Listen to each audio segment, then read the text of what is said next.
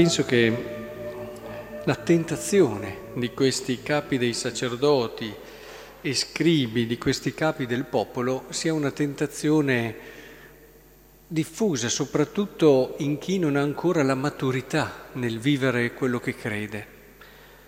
Cioè queste persone avrebbero potuto scoprire una rivelazione meravigliosa, avrebbero potuto dare il senso a tutto ciò che avevano studiato, compreso e cercato di vivere nella loro religiosità, avrebbero potuto trovare il filo conduttore, però si sono mantenuti invece rigidamente a quello che avevano compreso senza dare spazio a nessun possibile sviluppo. E questo è terribile, è terribile perché li ha privati di tutto quello che di più bello c'era anche nella loro religione che puntava lì a Cristo, gli ha tolto Cristo. Ora, a volte si dice ma io devo avere le mie sicurezze, altrimenti è certo che devi avere dei riferimenti, ma questi riferimenti non devi attaccarti in modo rigido, quasi che tutto fosse finito lì.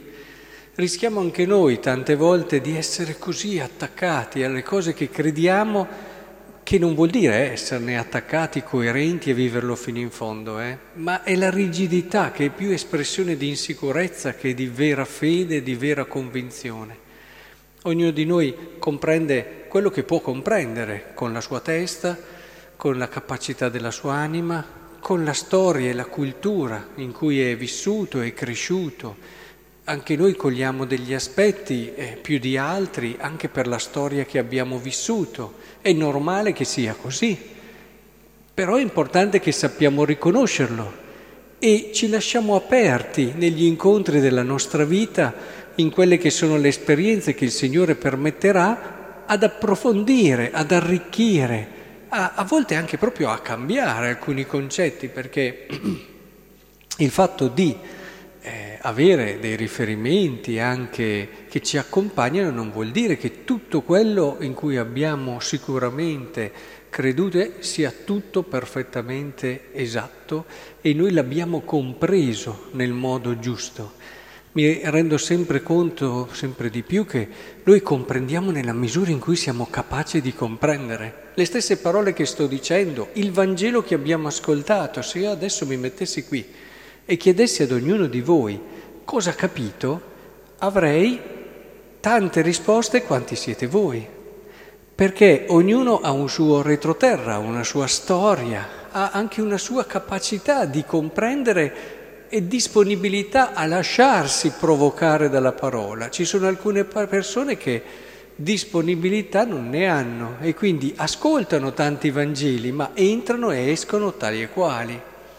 Quante volte basta, e lo ce lo siamo ripetuti spesso, basterebbe ascoltare un Vangelo e diventare santi. Basterebbe fare una comunione e diventare santi. Quindi immaginatevi quante difese abbiamo tutti noi, eh, che a partire da me non siamo santi.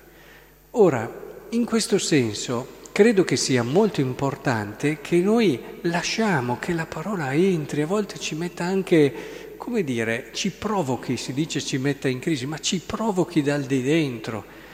La, la grandezza e la maturità non è nell'aver già capito tutto, nel pensare di aver già capito tutto, che poi detto così siamo tutti d'accordo, però credetemi che anche se diciamo ma no, io non penso di aver capito tutto, su certe cose siamo sempre lì in difesa, quasi che su questo non ci si metta né mano né nulla. In fondo questi dottori e questi scribi avevano un certo concetto, non avevano capito la chiave di tutta la loro religione che doveva portarli a Cristo e si sono difesi proprio perché quello che lui diceva andava a toccare delle cose a cui non erano disponibili a rinunciare. Ecco, tutti noi li abbiamo, le nostre cose a cui non siamo disposti a rinunciare. Ce le abbiamo e come?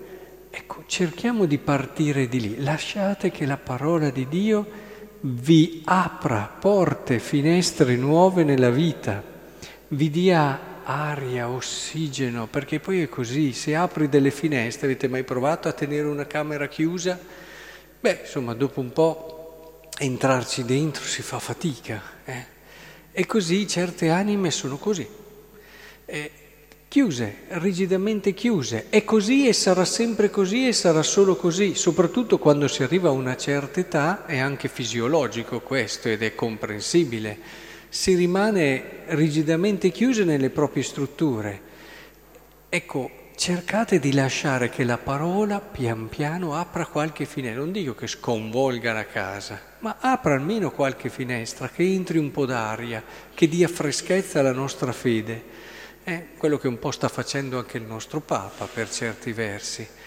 E dare questo respiro che aiuti davvero a, a gustare ancora di più alla fine la fede e a non attaccarsi magari a delle forme o alle abbiamo sempre fatto così per aprirsi invece al cercare una verità che sempre si rinnova, che sempre ci fa crescere e che ci darà alla fine il premio più bello, che è l'esperienza viva e vera del Cristo e del suo abbraccio.